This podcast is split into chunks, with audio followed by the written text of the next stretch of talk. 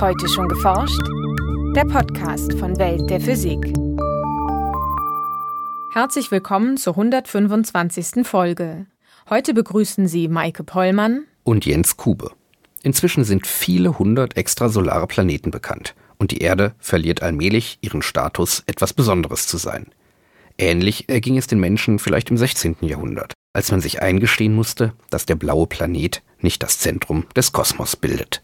Wir stehen nicht im Mittelpunkt des Universums und wir stehen nicht an einem besonderen ausgezeichneten Punkt des Universums, sondern wir sind zufällig an dieser Stelle und unser Punkt im Universum ist eine typische Gegend des Universums. Sagt Hans Böhringer vom Max-Planck-Institut für extraterrestrische Physik in Garching. Auch aktuelle Beobachtungen des Weltalls legen nahe, dass die Materie im Weltall gleichmäßig verteilt ist, ohne dabei einen Punkt auszuzeichnen. Im heutigen Schwerpunkt geht es um dieses sogenannte kosmologische Prinzip. Außerdem berichten wir ausführlich über ein atomares Gas mit negativer absoluter Temperatur sowie über mögliches Leben auf Exomonden. Zum Schluss haben wir noch Veranstaltungstipps für Würzburg, Bremerhaven und Berlin. Hören Sie nun das Feature von Franziska Konitzer. Jahrhundertelang hielt sich die Vorstellung, dass die Erde als Mittelpunkt unseres Sonnensystems etwas ganz Besonderes sei.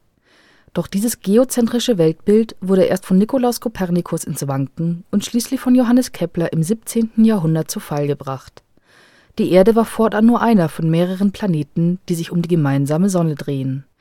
Der Verlust der irdischen Sonderstellung erstreckt sich jedoch nicht nur auf unser Sonnensystem, sondern auf das gesamte Universum. Das kosmologische Prinzip ist in gewisser Weise eine Erweiterung der Idee des Kopernikus oder des sogenannten kopernikanischen Prinzips, dass wir mit unserer Erde nicht an einem ausgewählten Punkt des Universums uns befinden, sondern dass das Universum überall ähnlich ausschaut, wie wir es bei uns erleben. Erklärt Hans Böhringer vom Max-Planck-Institut für extraterrestrische Physik in Garching.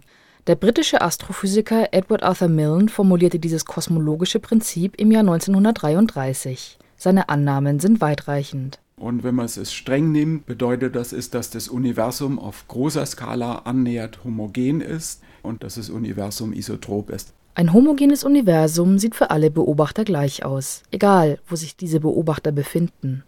Daraus folgt, dass die Materie gleichmäßig im Raum verteilt sein sollte. Das Prinzip der Isotropie hingegen bezieht sich auf die Beobachtungsrichtung. In welche Richtung ein Beobachter auch schaut, er sieht immer die gleichen Strukturen. Dabei scheint die unmittelbare Umgebung der Erde dem kosmologischen Prinzip zu widersprechen. Die Materie verteilt sich nicht gleichmäßig, sondern verdichtet sich in Planeten und Sternen. Und auch die Beobachtungsrichtung spielt eine Rolle. So unterscheidet sich der Nachthimmel der Nordhalbkugel doch erheblich von dem der Südhalbkugel. Die Homogenität des Universums wird erst klar, wenn wir wirklich auf sehr großen Skalen das Universum betrachten. Das können wir inzwischen machen mit den besten und weitestgehenden Galaxiendurchmusterungen des Himmels. Dort sehen wir, dass sich diese Strukturen in ähnlicher Weise dann immer wiederholen mit Leerräumen und Superhaufen und Filamentstrukturen. In Galaxien versammeln sich Milliarden von Sternen, während sich mehrere Galaxien zu annähernd kugelförmigen Galaxienhaufen zusammenschließen. Superhaufen hingegen sind irreguläre Ansammlungen von Galaxien und Galaxienhaufen, die durch fadenförmige Strukturen, sogenannte Filamente, verbunden sind die Filamente selbst enthalten ebenfalls Galaxien und umspannen die Leerräume im Universum, in denen es nur sehr wenig Materie gibt. Astronomen können diese großräumigen Strukturen des Kosmos in verschiedenen Wellenlängen nachweisen. Die bekanntesten Durchmusterungen sind natürlich die Durchmusterung nach Galaxien im optischen Bereich und dort hat man über eine Million Galaxien kartiert und sieht also, wie sich die Struktur des Universums in der Verteilung der Galaxien abbildet. In unserer eigenen Arbeitsgruppe beschäftigen wir uns damit, wie man das Universum mit Galaxienhaufen kartieren kann. Und diese Galaxienhaufen entdecken wir zum Beispiel im Röntgenbereich.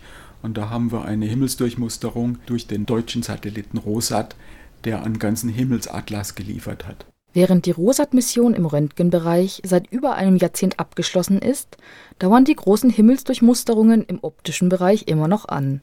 Das internationale Projekt Sloan Digital Sky Survey kartiert seit 1998 ein Viertel des Himmels. Die Fülle an Daten dieser Durchmusterungen zeigt, dass die Annahmen des kosmologischen Prinzips zutreffen. Und wenn wir das dann in der großen Skala betrachten, dann sieht man, dass das Universum nahezu auf großer Skala tatsächlich homogen ist. Aus der Anordnung der Superhaufen, Filamente und Leerräume ermitteln Forscher auch die Längenskala, auf der das kosmologische Prinzip gilt. Sie entspricht den Größen der Superhaufen und Leerräume und beträgt rund 300 Millionen Lichtjahre. Darüber hinaus sind keine größeren Strukturen mehr erkennbar. Zum Vergleich: Die Ausdehnung unseres Milchstraßensystems beträgt rund 100.000 Lichtjahre, während das beobachtbare Universum vermutlich einen Durchmesser von rund 93 Milliarden Lichtjahren hat.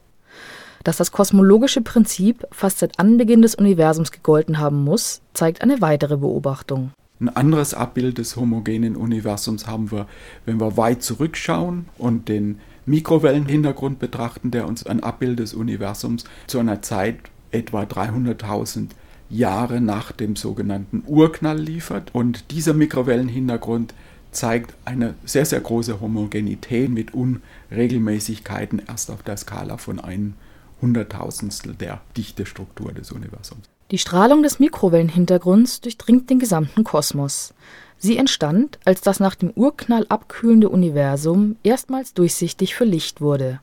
Durch die Expansion des Raumes dehnte sich die Wellenlänge des Lichts im Lauf der Jahrmilliarden aus, so dass es heute im Mikrowellenbereich zu beobachten ist.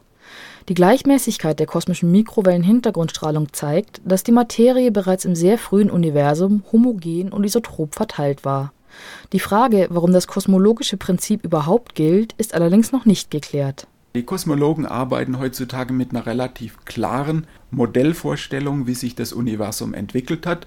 Warum das so ist, das sind viele Dinge nicht klar, aber die Idee ist, dass es am Anfang des Universums eine sogenannte inflationäre Phase gegeben hat, in der das sich das Universum sehr schnell ausgebreitet hat und dort wurden vermutlich die Dichtefluktuationen erzeugt aus Quantenfluktuationen, die sofort auf eine sehr große Skala transportiert und eingefroren wurden. Wissenschaftler nehmen an, dass diese Quantenfluktuationen gleichmäßig verteilt waren. Die dadurch entstehenden Dichtefluktuationen verstärkten sich dann allmählich durch den Einfluss der Schwerkraft, bis sich daraus schließlich die Strukturen unseres heutigen Universums bildeten, von der Erde bis hin zu gigantischen Leerräumen und Superhaufen. Nachrichten im Winter sind Minusgrade auf der Celsius-Skala nichts Ungewöhnliches. Physiker dagegen messen die Temperatur auf der Kelvin-Skala, die bisher nur positive Gradzahlen kennt. Doch mit einem System aus Kaliumatomen gelang Wissenschaftlern aus München nun der Sprung unter 0 Kelvin, also unter minus 273 Grad Celsius, wie sie in der Zeitschrift Science berichten. Dabei dürfte doch eigentlich nichts kälter sein als der absolute Nullpunkt, denn hier sollte die chaotische Bewegung von Teilchen in einem Gas bereits zum Stillstand kommen. Der Grund für dieses eigentlich unmögliche Verhalten liegt in der Definition der absoluten Temperatur.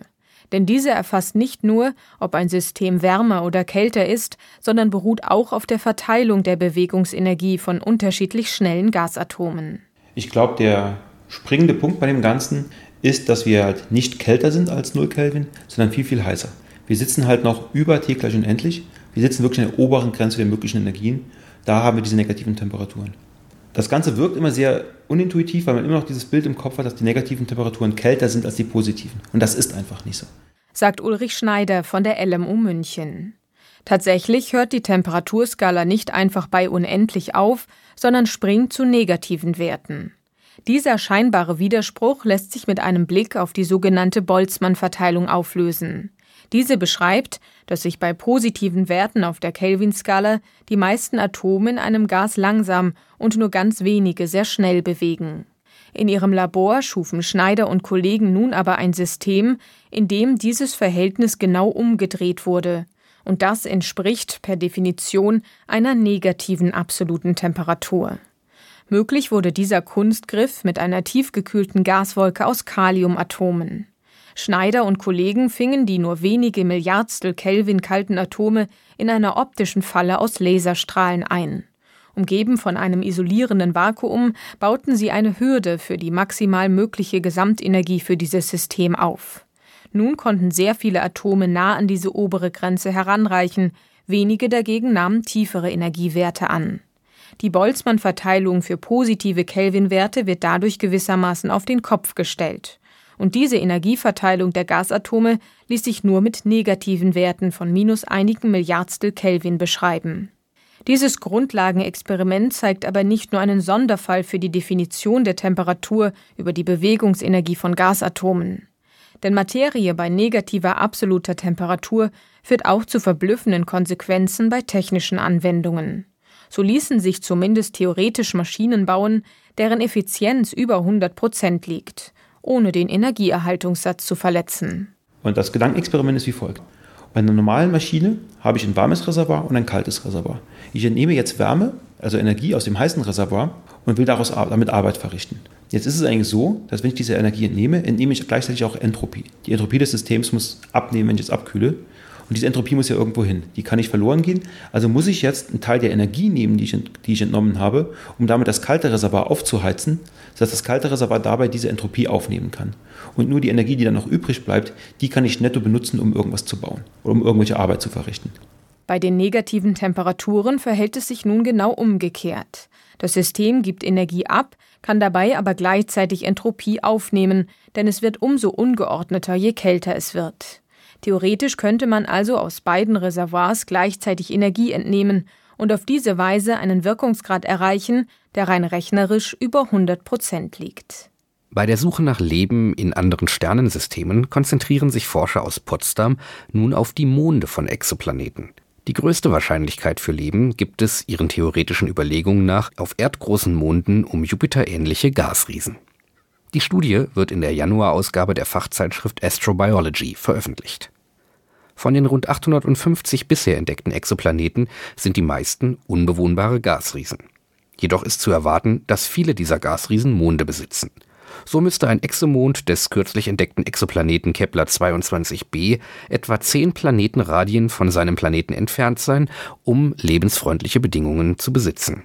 Zum Vergleich, die vier großen Jupitermonde haben einen Abstand von fünf bis zehn Jupiterradien. In vielerlei Hinsicht werden sich die klimatischen Voraussetzungen auf Exomonden fundamental von denen auf Exoplaneten unterscheiden, da Exomonde, analog zum Erdmond, ihrem Planeten stets dieselbe Seite zuwenden. Auch dass Monde anders als Planeten zwei Lichtquellen am Himmel haben, hat Einfluss auf das Klima und damit die Bewohnbarkeit der Monde. Die erste Entdeckung eines Exomondes könnte in nicht allzu ferner Zukunft gelingen. Mit seiner extrem hohen Empfindlichkeit kann das 2009 gestartete NASA-Weltraumteleskop Kepler prinzipiell erdgroße Monde um Gasriesen aufspüren. Seit 2012 läuft die erste exklusive Kampagne zur Suche nach Exomonden mit Kepler. Und nun zu unseren Veranstaltungshinweisen. In Würzburg stellt Professor Achim von Keudel von der Uni Bochum anhand von Beispielen aus Hollywood-Filmen die Wirklichkeit und Fiktion der Plasmaforschung gegenüber.